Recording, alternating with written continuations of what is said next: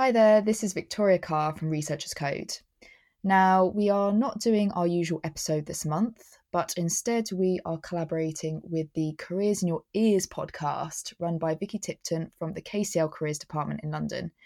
So, this is a two parter episode where we interview three women who have previously done PhDs in different topics, and they are all now working in the tech sector. So, this is a great series of episodes discussing how they got into technology from their PhDs and general advice into how to get into the tech sector. So, I would really recommend you listen to it. So, in order to listen to the first part, go on the link in the description on this podcast and make sure to check out the second part after the new year.